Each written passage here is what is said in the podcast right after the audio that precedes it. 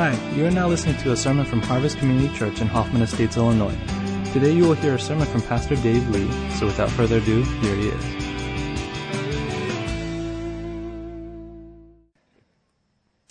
Well, this morning I want to bring the Word of God to you from Hebrews chapter 12. And the title of the message, if you could just flash the slides up, please. Oh, you want to just go through the text? Let's get the slides up first. The title of the message is The Discipline of God. And I think this is uh, a difficult message on a, a couple levels. One is that it's not a pleasant topic. And because we're Americans, when the topic is not pleasant, something inside of us deep down instinctively rejects it, as I'll deal with that later. We Americans really don't like unpleasant things or bad news or hard subjects. And so we have done a very good job of cutting a lot of that stuff out of our world, out of our lives, whenever we can control it. And so these kinds of sermons are tough because discipline isn't a feel good thing. But it's also difficult because I think discipline is something that most of us really misunderstand. If I say to you, God disciplines us, what kind of ideas are flying through your head right now before I preach? What concept do you carry of the discipline of God for his children. And I'll bet you that the way you think about God's discipline has a lot to do with the way that your earthly mother and father disciplined you. Even though you promised yourself you would never be like them, you're pretty much like them. Okay? I'm sorry, but the older I get, the more I realize it's very difficult to escape the gravitational pull of your parents in many, many ways, you will discipline the way you are disciplined. And so, in fact, the way you think of God's discipline probably has a lot to do with the way that if you're a parent, you discipline your own children.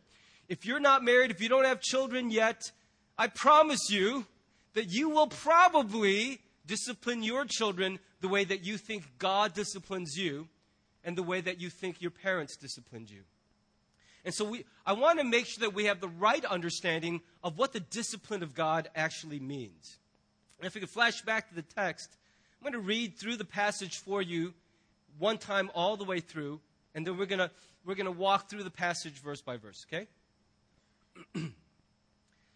so we're going to look at Hebrews chapter 12, verses 1 through 13. Therefore, since we are surrounded by such a great cloud of witnesses, let us throw off everything that hinders and the sin that so easily entangles, and let us run with perseverance the race marked out for us.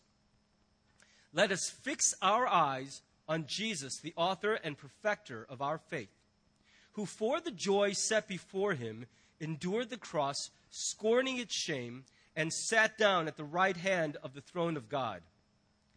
Consider him who endured such opposition from sinful men, so that you will not grow weary and lose heart in your struggle against sin.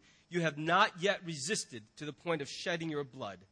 And you have forgotten that word of encouragement that addresses you as sons. My son, do not make light of the Lord's discipline, and do not lose heart when he rebukes you. Because the Lord disciplines those he loves, and he punishes everyone he accepts as a son. Endure hardship as discipline. God is treating you as sons. For what son is not disciplined by his father? If you are not disciplined and everyone undergoes discipline, then you are illegitimate children and not true sons. Moreover, we have all had human fathers who disciplined us, and we respected them for it. How much more should we submit to the Father of our spirits and live? Our fathers disciplined us for a little while as they thought best, but God disciplines us for our good, that we may share in his holiness. No discipline seems pleasant at the time, but painful. Later on, however, it produces a harvest of righteousness and peace for those who have been trained by it.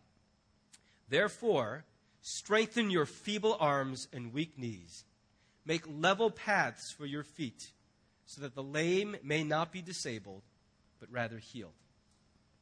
That's the word of God from Hebrews chapter 12, verses 1 through 13. I want to do a quick survey with you.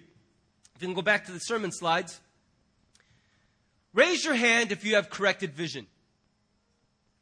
If you need glasses or contact lenses. So if you take off your glasses, if you lose them or your contact pops out, this is probably how you see the world, right? It's really frustrating, and almost every day in my house, you'll hear me shout this Where are my glasses? Has anyone seen my glasses? I don't know what it is about my brain, but I put down my glasses and immediately delete the file that reminds me where it is. And I can never find my glasses. And without them, all of you look attractive. Okay? I mean, that's just the fact of the matter is, without my glasses, I can't see anything. I once had to drive home from a strange place without my glasses, and I got so many people angry because I'm just driving like two miles an hour, looking at the road signs. I even once got out of my car to walk up to a sign. Yeah, that's the street I got to turn on. It was a mess. It's a hard thing to be nearsighted. And if you need glasses, the vast majority of those with corrective vision have what we call myopia, nearsightedness, which means you can see things close up but the things farther away are very fuzzy, and that creates immediately a feeling of anxiety in you, doesn't it? I mean, it's easy, it's, it's, you can deal with seeing things close to you, but when you look up and you can't see anything further out, it makes you nervous. It creates tension. And I think for a lot of people, that's the way our lives feel, especially when we're suffering. When trouble visits our lives. Something about suffering and hardship creates nearsightedness in the human heart. We begin to fixate immediately on what's right in front of us, but what lies ahead and what lies behind are becoming blurrier and blurrier so that we, in fact, forget all the past faithfulness of God. And we say, we throw our hands up in the air and we say, I have no idea what the future holds. I'm scared and I feel like I can't walk forward with any confidence. Now, this is especially true when suffering visits your life suddenly. When it's something you never expected, when you're just minding your own business and all of a sudden you get a nasty email from somebody or a friend suddenly becomes very cold towards you and you can tell something's changed and you're like, what's going on? Or maybe you visit the doctor and you're, you're just thinking, I just got a sniffle, and all of a sudden you get devastating news from your doctor.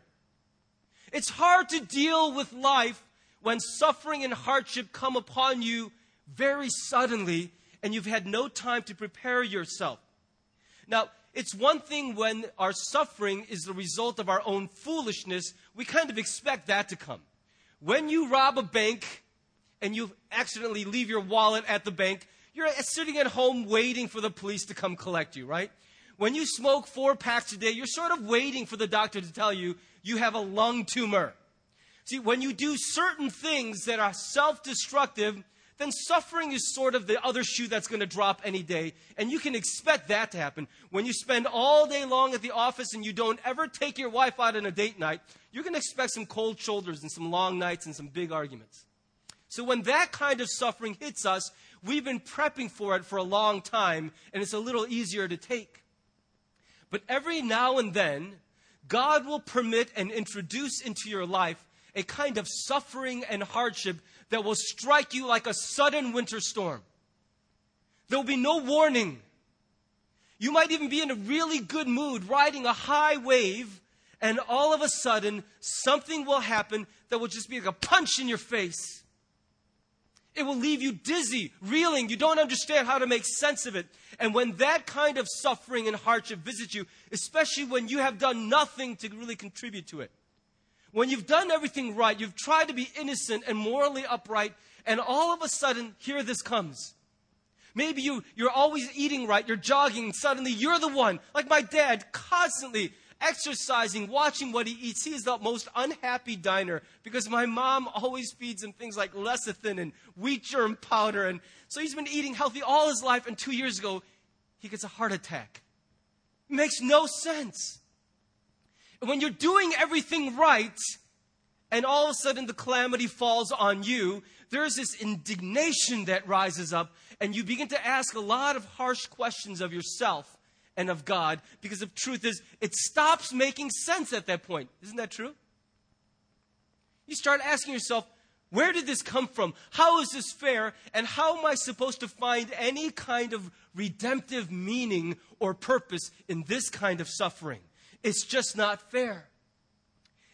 Now, the book of Hebrews is written to people who are going through just this kind of suffering. They had newly become Christians. They were formerly Jewish people who had become Christians, but there was so much persecution, so many people taking advantage of them and attacking them, so that they were now very discouraged in their new faith. And they were tempted to just give up. Have you ever been under such prolonged hardship that at one point you just woke up and said, You know what? I think I'm done. I just can't take it anymore. I've tried to push and hold out as long as I could, but I've reached my ex- expiration date, and I don't think I can take any more of this. That's where the readers of this letter were when the author of this book wrote these words to them. He wrote them as a word of correction and encouragement to say, Don't you dare give up now. There is always hope. Don't you dare give up stand up and keep walking because our God will prevail. That's the entire point of this. And the entire message of Hebrews crescendos here in chapter 12, where he gives them an answer to the question they've been asking Hey, what am I supposed to make of this suffering? How am I supposed to understand this, to explain it to myself and to my family? What could God possibly be doing through these attacks and this hardship. Now, before we continue further, the writer of the book of Hebrews calls this kind of suffering, this kind of innocent, sudden suffering, the discipline of God. And so I want to make sure we're defining our words correctly. And so I want to just review some basic terms with you that contain the word discipline to make sure we're thinking the right things.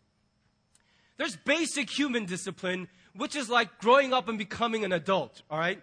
It's like working hard, keeping your promises, not sleeping in until 2 p.m. and staying up till 4 a.m. watching videos and, you know, the entire season of 24 in one sitting or something like that. It's learning to be a basically responsible adult human being, to manage your money, keep your promises, be self controlled. And we all need that, and God wants that for us. And so there is basic human discipline. And then following that, there are the spiritual disciplines. Those regular practices, which if we do them without fail, will actually help us grow spiritually. And without those spiritual disciplines, you will be in a tailspin forever, wondering why Christian life doesn't feel exciting and life giving. Those are important, but those are not the disciplines that we're talking about in Hebrews chapter 12. What we're talking about in Hebrews chapter 12 is called the discipline of God. It is that calamity that befalls people, and you can't point to a reason why it's happening. You can't say, well, this is happening because I did this.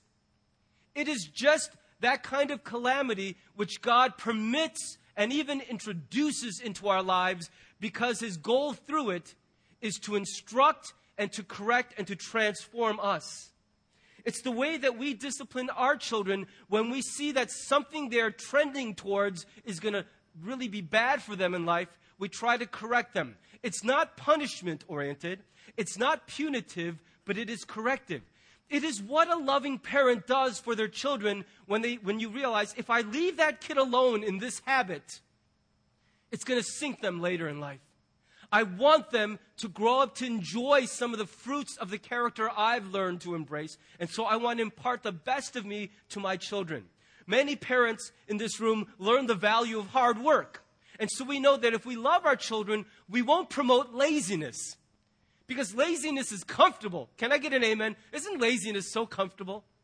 Good God. Some mornings, you're in your bed and that comforter's so, you're just like, I just want to pretend I'm sick.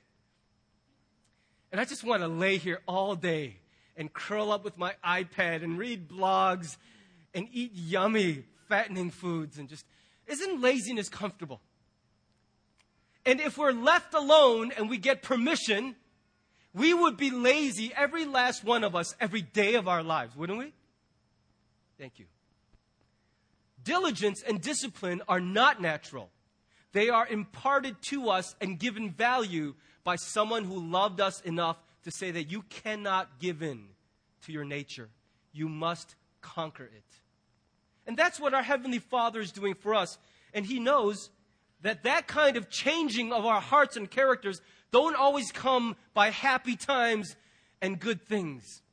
Some of the most important parts of our character are formed under duress and hardship. We all know that that's true. Go to the gym and lift air weights someday. Just go, one last set. And then come home and, and look in the mirror and see if your muscles are growing.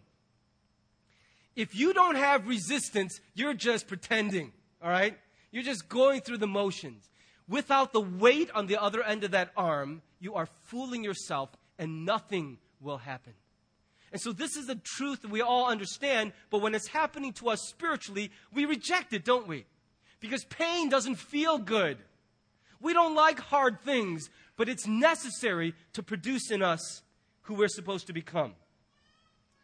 We know that primarily this kind of discipline of God will come to us through the opposition of sinful people. People who, in that moment of challenging and attacking us, are not in the grips of God. They may be Christians who are wandering from God, disobeying Him, or they may be people who have no time in, or in their lives for God, and they are coming after you, man. And for whatever reason, you have tried to do everything right, and they are attacking you, accusing you, slandering you, mistreating you, cheating you, betraying you. You've had that experience before, and at every level, you can objectively say, I think I'm innocent here. I don't know. And this is the counseling I, I, do, right? So I'll talk to people, and here's the I know it's happening that God is disciplining this person in this way because the one repeated mantra is, I don't know why this is happening. I don't know where this is coming from. I'm perplexed because I didn't cause this, and yet it's happening to me. And as an American, I have no category to file this away. I'm looking for the file drawer to put this, and I don't know where to put it because as an American, it just makes my head steam. I didn't make this happen, and yet it's happening to me. How do I understand this? Now you'll get the answer.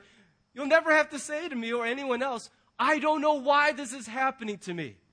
It's happening to you because somehow through this hardship, the holiness and character of God is being shaved and whittled and formed in you. And without this trial, you would never fully master or, or, or take upon yourself this change that needs to happen. How many of you grew really patient by never waiting for anything? Oh gosh, I live in an instant world, constantly immediate gratification, and so I've learned to be much more patient. Baloney! You will never learn patience unless you are forced to wait outside of your control to make it happen faster. And that's why we push the elevator button like this, as if it's like a video game where the faster you push it, the thing runs faster. It's silliness, but that's our nature. We can't stand that I can't make it happen faster. But you will never learn patience unless you are made to wait against your will. Isn't that the way it works? And so the next time you're tempted to go, why is this happening to me? Why is this person stretching my ability to forgive and be gracious? And the simple answer is because you need to learn God is shaping you a deeper grace and a deeper spirit of forgiveness. That's why this is happening to you because there's something of God's holiness that He wants to do in you that cannot happen unless this hardship is experienced. Are you with me? Now, I couldn't come up with a clever way to make any kind of outline, so I'm just going to keep doing what I've been doing. I'm going to give you a running commentary on the text. Is that okay with you? That way, you're not even sure when it's going to be done, and it'll be over before you know it. I think that's a good strategy. So one of the one of the things that I want to highlight, it's not really a point so much as I'm going to park myself on certain key phrases. And what the first of those phrases is that life is a race. Okay, life is a race. By the way, I'm not getting anything on the confidence monitor, guys. I, it's black. Can you uh, kind of jiggle it or something? I'm not sure what happened, but um, life is a race. Listen to what it says in verse one. Therefore, since we are surrounded by such a great cloud of witnesses, let us throw off everything that hinders and the sin that so easily entangles, and let us run with perseverance the race marked out for us. Do you know what the Greek word for race is? It's agon, from which we get the English word agony. That's a little weird, isn't it? That the word for race that you hear all the time in the New Testament is agony. And that really speaks to what it is life is not a pleasant Sunday jog. And that's the way I think we try to conceive of it because we live in the safest, most prosperous country in the world. And most of us live in some of the safest and most prosperous areas of the world. And so in our minds, life as a race should be this. Hey, how you doing? This 5K is awesome and we're, raising money for a good cause. High five, high five, yeah. That's what we think life should be. But tell me, has life proven to turn out that way for you? Now, if you're 15, you're like, yeah, why not, right? Totally, that's how it should be. If you're older than 30, you've been disabused of that fallacy permanently, haven't you? If you're older than 30, you've lost all that glowing optimism about how life's going to treat you so well and everything's going to work out for you. You'll graduate college and they'll give you a $150,000 a year job. Come on. By the age of 30, you know that life is agony so much of the time. It's a race where you're called to compete in a way such as to win, and yet everything seems to be stacked against you to keep running. That's why it says, let us run with perseverance. Because the writer of Hebrews knows that the greatest temptation we will wrestle with all our lives is a temptation to quit, to give up. You'll face a lot of temptations, but the one temptation that will stay with you over and over is the temptation to wave the white flag and go, that's it, I'm done. And our American culture has given us a vocabulary for this. You know, th- this phrase, that's it, I'm done. I am so done that's a phrase that's really gained prominence in the last five years, hasn't it? And it carries with it a certain emotional flavor that all of us immediately recognize. It's saying no one can talk me out of it. I have tried as much as I'm going to try, and you can't make me try anymore. You pushed me too far, buddy. You thought I was going to sit here and be patient forever, but that's it. This is my final act of defiance. I'm done. I'm done. Some people storm out of their boss's office, out of their living room, out of their bedroom, and they never come back. This is the temptation you will wrestle against all your life. Because life will make you want to quit. And it will make you want to quit primarily on your faith. Because of all the things in your life, your faith is the least tangible so much of the time. Money, right there for you family right there for you. Your house, your car, tangible things right there. You can touch them. You can sit in your car in your garage and stroke the Corinthian leather, and it reassures you something is real in my life. But your faith, it seems to elude you on the days when you need it most. And you will be sorely tempted to quit. I used to think as a young Christian, the goal of the Christian life is to keep practicing, and if it's like bowling, someday I'm going to bowl a 300. And after that day, I'm going to bowl mainly 280s and 290s. And if I'm really good, that's what I'm going to look like when I die. I no longer think that way. In fact, I think when I was younger, I bowled in the 200s. These days, I feel like I'm bowling the 160s. In real life and in spiritual life, I'm bowling lower and lower. And here's what I'm learning that God's not that concerned just about the score, but the fact that I never stop bowling, that I never give up that even after the worst game of my life, tomorrow I'm back at the lanes going, here we go, let's give it another try. Have you ever been bowling with friends and your first game, your score stunk so bad, like it was like 32, and you had bumpers, right? And you're like, you know what? Actually, guys, I don't feel like playing the second game. And everyone's like, oh, come on. You're like, yeah, you know, I just, it's too humiliating. I, I don't even, I'm not even having fun. I'm just going to go sit down and eat some fries. Have you ever been that person? Some of you have, right? That's what life makes us feel like is look, I just screwed up so badly, I just want to quit. And so the writer of Hebrews says if life is an agonizing race, the one thing you must do is persevere. The race has been marked out for each of us. You can't just not run. You're going to run a race somewhere because every day you're moving headlong in some direction. You can't opt out of racing. And so he says, don't be misguided. Run with perseverance. Do not ever quit. Do not ever give up. Now, Even when you're doing everything right, life is pretty challenging. But he says, look, why would you become your own worst enemy by taking on unnecessary hindrances? Have you ever seen these fools who run marathons in big bear suits and stuff like that? I, seriously, why, why do you do that? The old, olden day ancient athletes ran naked. I don't really recommend that, but they ran naked for a reason. You're free, baby. There's nothing jamming you up, chafing, making you bleed through irritation. It's the freest way to run. You see these people in these big Halloween costumes running marathons, and you just, you know, that's the wrong way to run a marathon. Either you're just showing off because you're so good at running that you got to add hindrances, or you're just dumb as a box of rocks. Because when you're running that great a race, you want to be as free of hindrances. What are some of the things that hinder us? Idols, relationships, beliefs, attitudes, habits. Things that weigh us down that have nothing to do with what God's doing in our lives, that create dead weight on us, that we, it's just like an encumbrance when you're trying to run. It hurts you from running. And he says, why would you make it harder for yourself by clinging to these foolish and unnecessary accoutrements that weigh you down Shed those things off. I've seen it happen in people's lives where they've been weighed down by a, foolish belief. They believed all their lives this is the way it works. And then suddenly the, the truth of God dawns on them and they go, oh my goodness. I've been living a lie all my life and finally I'm set free. And you see the look in their eyes as the lightness of spirit, the freedom comes, and now they're really running, baby. It's like someone told them, what? I don't have to carry these 25 pound dumbbells the whole time I'm running? And they let go and they feel like they could fly. Some of you need to shed your hindrances.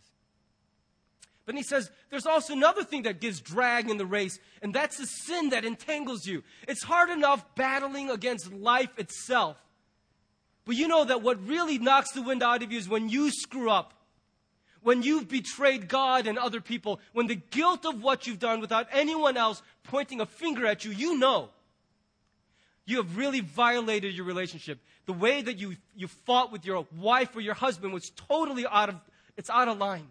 You said things, you did things that you should never have done, and you're sitting in your room crying and filled with regret, and you think, gosh, it's hard enough just living life. I'm not helping myself at all, screwing up like this.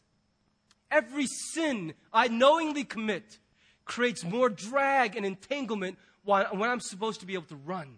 And so here's his, his, his thing. He's saying, we have to learn that life is an agonizing race, and the goal is to keep running.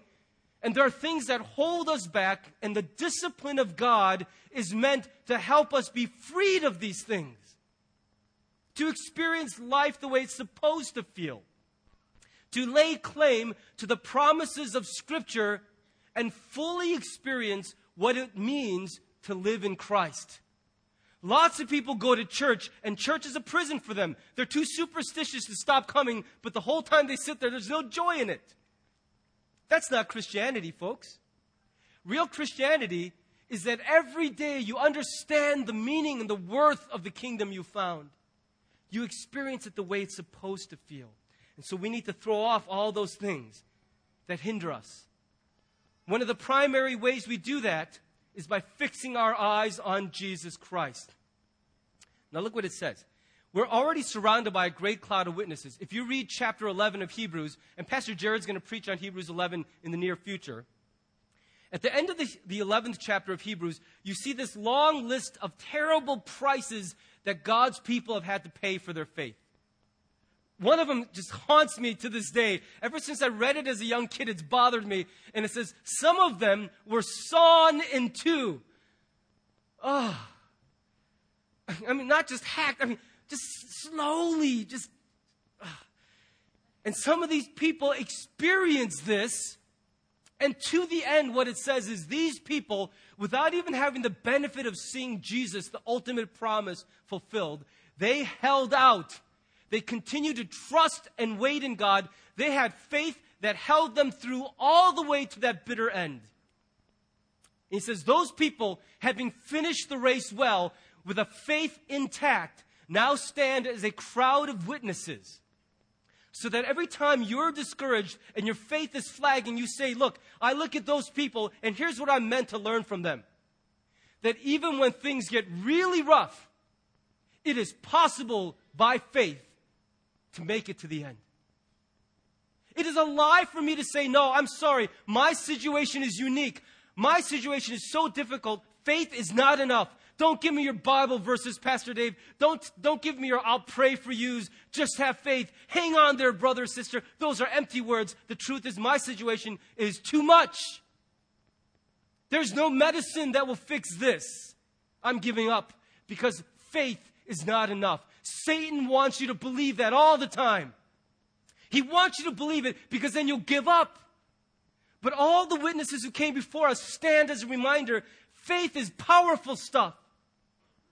In fact, in verse 4, I didn't print it out in the slides, but it says, In your struggle against sin, you have not yet fought to the point of shedding your own blood. What he's saying is, you guys have a lot of enemies, you Hebrews, but none of you have been martyred yet. How ominous. Yet. You might yet, but you haven't yet. But there are people who were sawn into two pieces. You tell me if your challenge is worse than that. Because if it is, then yeah, I'll agree with you. Faith is not strong enough for your situation. Give up. But what he's saying is when you look at these witnesses and you know that some of them to the end of their earthly life, faith brought them through, then you can at least bank on this. Even though I don't feel it right now, even though I don't believe it right now, I cannot say it is a true statement that faith is not enough. Because the world and its human history is filled with testimonies that faith can be enough. It has been enough. And so that's why we have this great cloud of witnesses to stand forever in the historical record while we're going, oh, faith is not enough. And they're going, come on. Yes, it is. It was for us. It can be for you. And then he says, now, that cloud of witnesses is great. But what will get you to run the race even better is Jesus Christ himself. Because he doesn't just win the race like one of us, he won it in a way that we never could. He is, in fact, the author and the perfecter of our faith. What does that mean? That means faith doesn't come from having positive thinking. Faith doesn't come from being morally upright and expecting that God owes you payback. Faith is always rooted in the person of Jesus Christ. You can't make meaning of the word faith without attaching it to what Jesus has done. You don't have faith in a better future, you have faith in Jesus.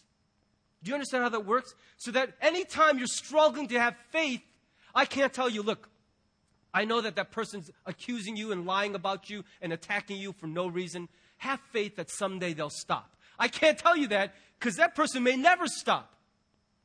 They may attack you until they kill you. But what I can tell you is have faith that what Jesus accomplished for you on the cross is strong enough to get you through this, even if it costs you your life that you can have faith in Jesus, even if you have lost your faith in everything else.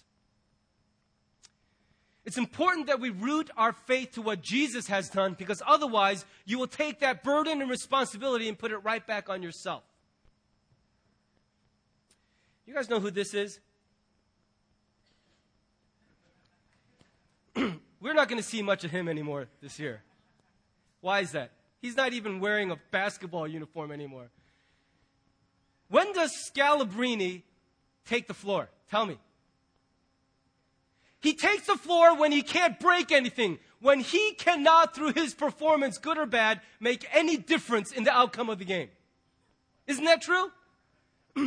Scalabrine's got to be the most humble guy in the NBA because he only plays when he's when the game is so easily and certainly won that it doesn't matter how crappy he plays, you can't lose the game for us. Get in there and do your worst. Have fun, cheer up the crowd. Take a three pointer, drive to the hoop. It doesn't matter. You can't break this win because we're already up by 20 with 30 seconds left. Get in there and do your best. Now, do you realize that spiritually speaking, every last one of us in here is Scalabrine's backup? You might think you're going to make some difference in whether the battle is won or lost. What foolishness! Do you think when Scalabrine's pulling up for three, he's like, oh yeah, I'm going to make all the difference. I'm going to be the, and he's never going to be the MVP. He's never going to be the MVP. Because when he shoots, he's only celebrating and living off the coattails of a sure victory that someone else has given him. Do you understand how it works? This is you. That's why we, I think even non Christians love Scalabrine. Somehow, supernaturally, the Holy Spirit has told them, that's us. We play with zeal, knowing that we can't break or win anything, but we're free to play because someone won for us. That's where faith comes from. Faith comes from a victory already assured, so that by my performance, I don't have to swing back and forth from despair to joy, but I can live every day knowing that my efforts matter because his efforts mattered. I hope that that's clear for you, that for the rest of your life, this picture of Scalabrine as your spiritual identity will follow you all your days.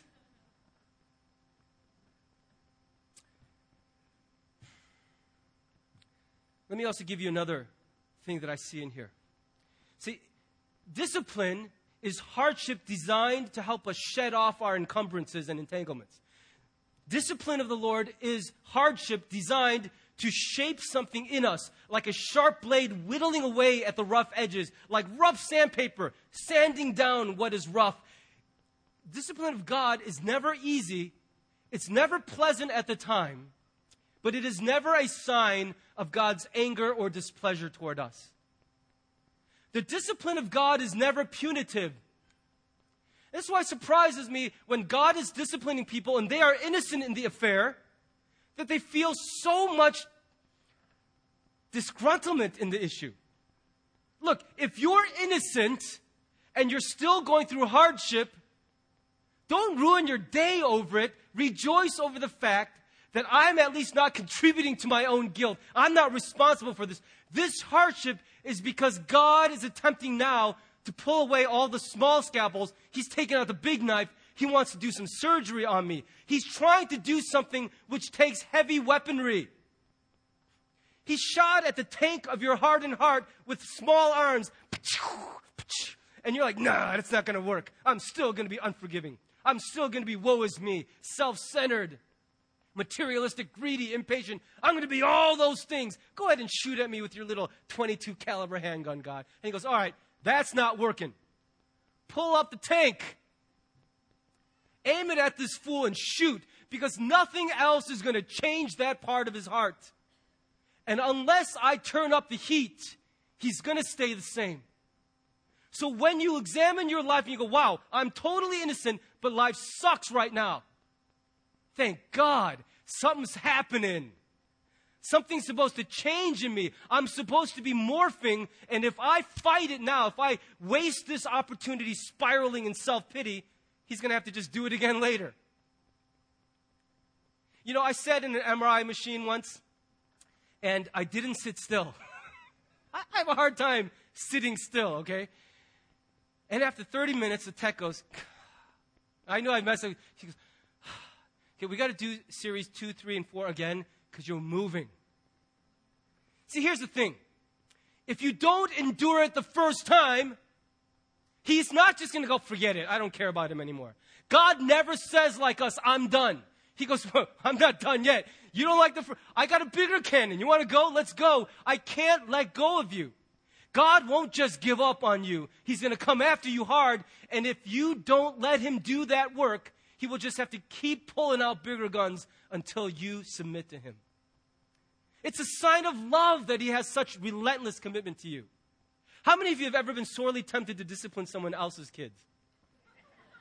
How many of you have dis- you know, you've been tempted to discipline my kids?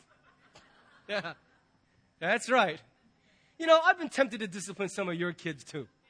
And when no one's looking, I secretly pinch them, all right?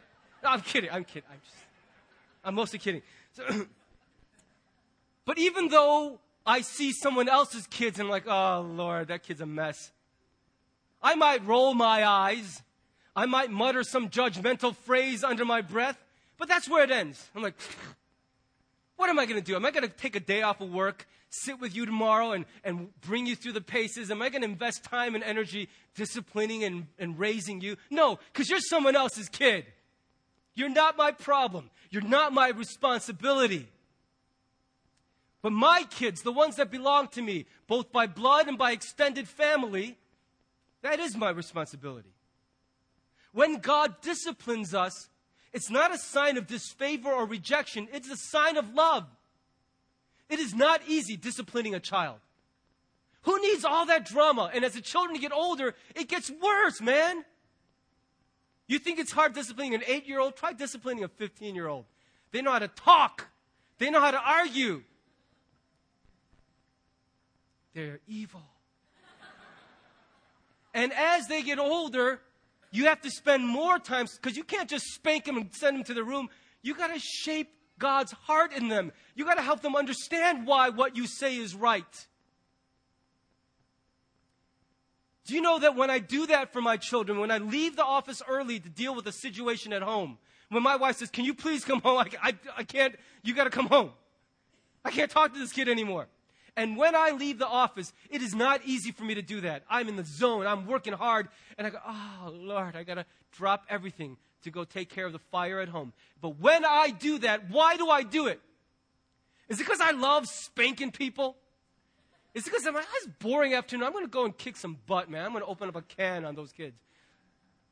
I do it because I'm their daddy.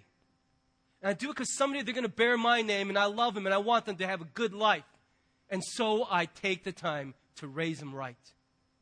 It's a sign of love that I discipline my children. Don't you know that God only disciplines the ones he loves? He doesn't discipline Satan's children, he disciplines his own.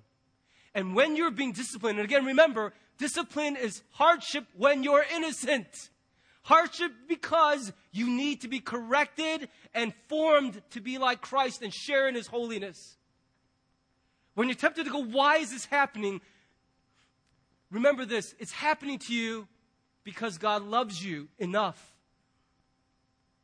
to make sure you learn what you're supposed to learn here and become who you're supposed to become. It says that God, when He does this, is treating you as His sons and daughters. He's doing it because His every thought, every moment for you is always love. You know, growing up, all of us knew some kids in our high school who seemed to have all the freedom in the world. Do you remember those kids? You know, those are kids who said to me in a mocking tone at the party, dude, it's getting late. It's like 11.30. I got to get home before midnight. They're like, you got to go home. You got to go home to mommy. Is she going to put on your footy pajamas and tuck you in? I'm like, jerks. We, what, you get to stay out? Yeah, my parents don't care what time we come home. We're going to probably go home like maybe when the sun comes up. Party! And I'm like, I'm so uncool. I envy them. They had so much freedom. What's interesting is, I've run into some of those same people years later.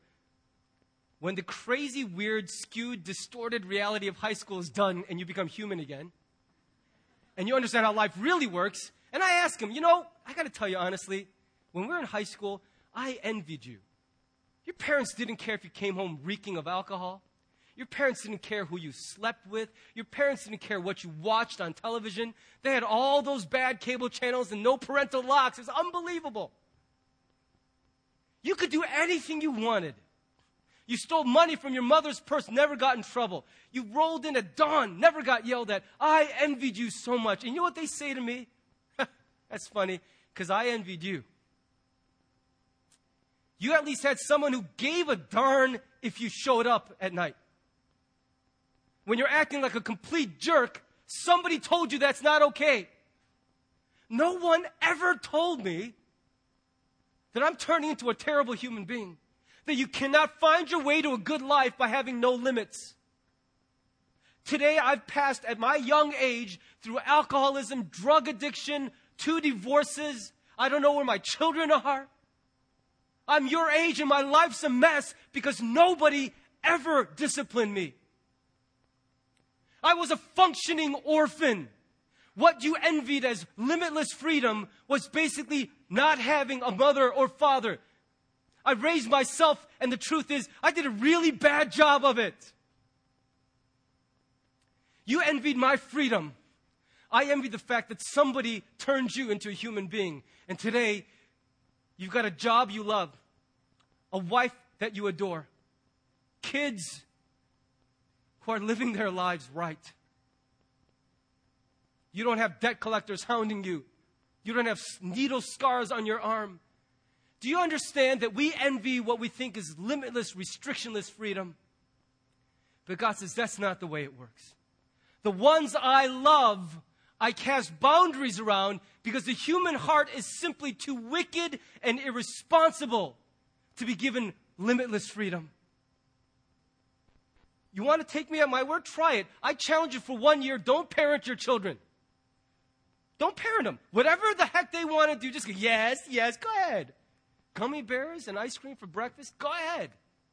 You want to look at that? Pl- go ahead. Take the, turn on that channel. Watch that movie. It's just drugs. Go ahead, son. It'll make you feel. Go, try not giving them any restrictions, and you tell me, will they win the Nobel Prize? Will you be proud of them walking around with your name? And yet, that seems to be what we think we want from God. We often say in our hearts, I wish you'd just leave me alone. Enough discipline already. I'm getting a little sick of the constant working on my character. When do I get to rest from this ceaseless campaign to make me like Christ? What am I really saying when I say that? Can't you just give me a break so I can act like a sinner for a while? I'm much more comfortable when I don't have to feel bad about the sin I commit. It's much better for me when I'm not pressed down with the responsibilities and obligations of this life. But God says, that's not the way I look at you. When I look at you, I see my children. And look what it says here. We all had earthly fathers who disciplined us. But I want you to, I'm going to skip ahead to this part. Look what it says here. Uh, where, where is it? Our fathers, verse 10, disciplined us for a little while as they thought best. But God disciplines us for our good. What it says is, our parents had us for maybe 18 years. They did their best, but let's face it, our parents could only parent us as well as they were able to be human beings themselves. And tell me, did your parents always get it right? Raise your hand. I know some of you, your parents are sitting right here. so you can just raise your hand and lie. That's all right. I'll, I'll give you a pass. Raise your hand if your parents never made any mistakes, that everything they taught you directly and indirectly was good and virtuous and awesome. They never once crossed the line, never made a mistake, never allowed their own sin to infect your life. Anyone? I didn't think so.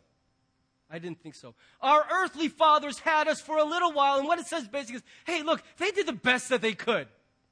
But the truth is, they were just a slob like one of us. I mean, you know, our parents, God bless them, were just us, a little older. How many of you are parents? Raise your hand. Raise it high. Don't be ashamed of your children. All right, now, keep your hands up if you have done everything right. Never struck your child in anger. Never failed to discipline. Always did the right. Keep your hands up. I want to see who's. I, am going to put my hand down too. I, it's not true. None of us, because in the end, we have our kids for a little while and we do the best we can. And the truth is, many times when the kids turn around to teenage years, we say stuff like this. We go, you know what? The husband and wife are sitting in the room looking at each other and we have this conversation. I don't know. We might have messed the kid up. We didn't know what we're doing and like, gonna go off to college in a few years. I don't know if we did our jobs right. Sometimes we see things and we say, it might be too late to change that part of their character. It seems so ingrained. They seem so stubborn, clinging on to it. And maybe we just didn't do enough. And so sometimes what a frustrated or guilty parent will do is pull away, will say, I don't think I can help you. You're on your own, kid. I'm sorry. I tried my best. But you're leaving me now. I can't influence you anymore. Go with God. Lord, forgive us for unleashing that into the world. Because the truth is, we wonder, did we really know what we're doing? And the answer is a resounding no. You did about as much good as you did damage. You did about as much damage as you did good, right? That's why it's so comforting to say God isn't like us. He's not bound by the limitations we had. So he says, Our fathers disciplined us and we still respected him for the halfway job that they were able to do. How much more should we submit to our Heavenly Father, who has no flaws, who has no weakness in his character, who never sleeps or rests, and who will never reach a point where he'll say, I think I broke you. I can't, I can't fix you. I give up. You're beyond repair. There's no way we can help. God will never say that with you. He will be relentless in pursuit of you because He loves you as His children. And that's a comforting thought that for the rest of your life, God will pursue you so that someday you are formed like Christ and will share in His holiness. In the most fundamental character trait He has, you will be like Him. I'm just going to end with this. I'm going to skip the little illustration. You know this saying no pain, no gain. Okay. There's a fish story in there that I'm going to skip. it's a good fish story, too. Someday. I'll, I'll save the slides and work into another sermon, right? Look what it says. No discipline seems pleasant at the time. Duh. Next time you're sitting with someone, you go, This is really hard. Okay. What you think? Discipline's supposed to feel happy and good? Awesome! It's, it never feels good. It's not supposed to feel good. Something would be really wrong with you if you enjoyed the discipline. Thank you, sir. May I have another? That's not right. That's not the way you're supposed to be. You're supposed to not enjoy discipline, but if you submit to it, if you let it do its work, something good will actually come out of the other side. See, the problem with a lot of kids, they do two things. They either make light of the discipline or they despair. That's what it said back in verse 5. My son, don't, don't make light of the Lord's discipline. There's always that kid who's like, doesn't hurt me. Yeah, well, I was going to go to my room anyway. You know, like a little sarcastic. Like they make light of the discipline. They waste the opportunity, so they're sitting there just enduring the spanking, enduring the yelling, the scolding. You can see it in their face. You're, you're giving them the, the most amazing parental speech, and they're just like, All right, are you done talking? Can I go back to my homework now?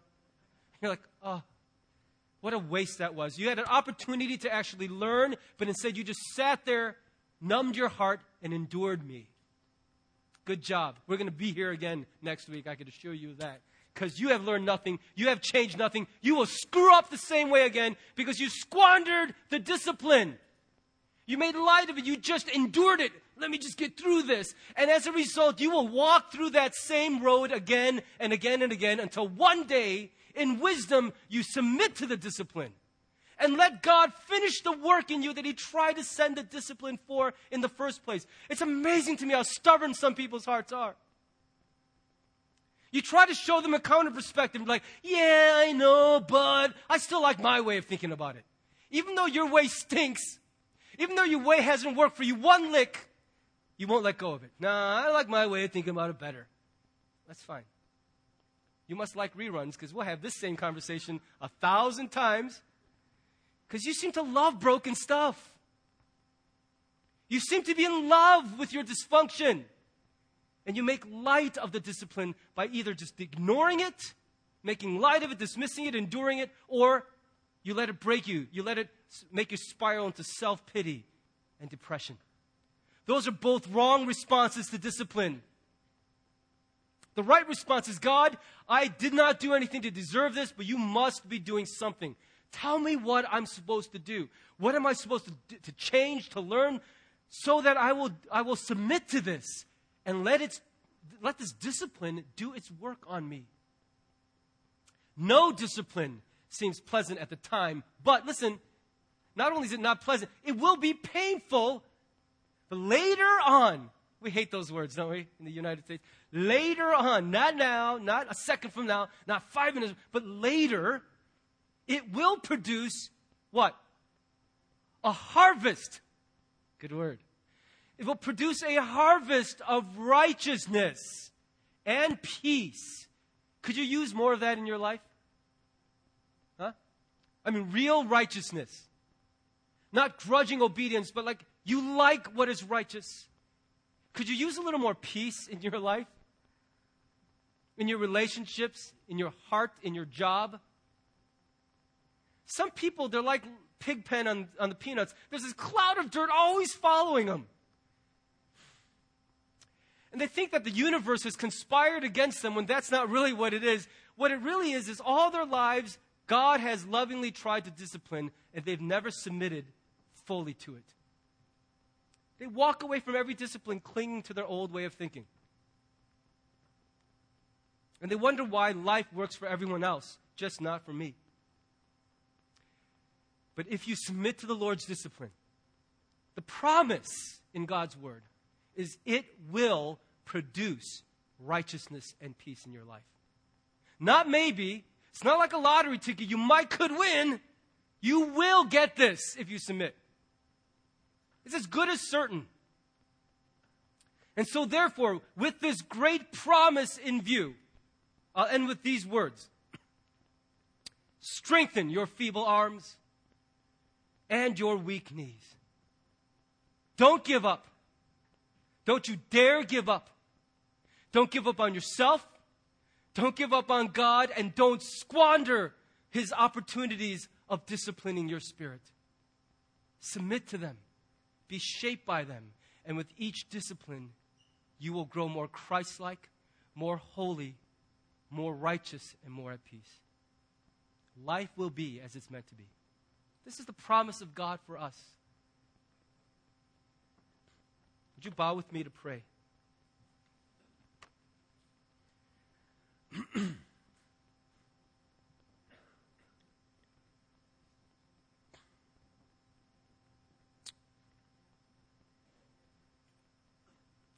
Look, when I preach a message like this, please understand that I'm not just me talking to all of you.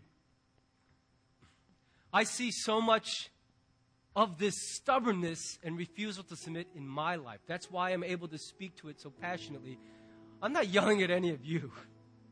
Believe me. I look in the mirror and I realize how many times I've had to go down the same road with God.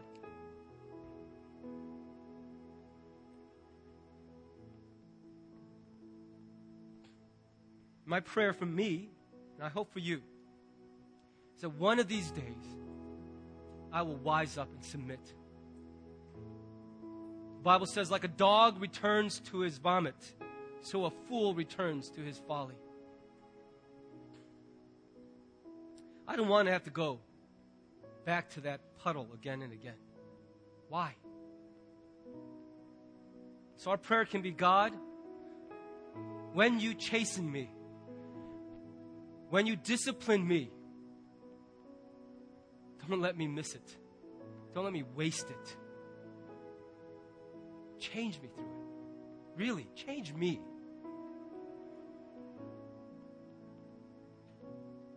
Why don't we spend a few minutes just praying that in our own way to God?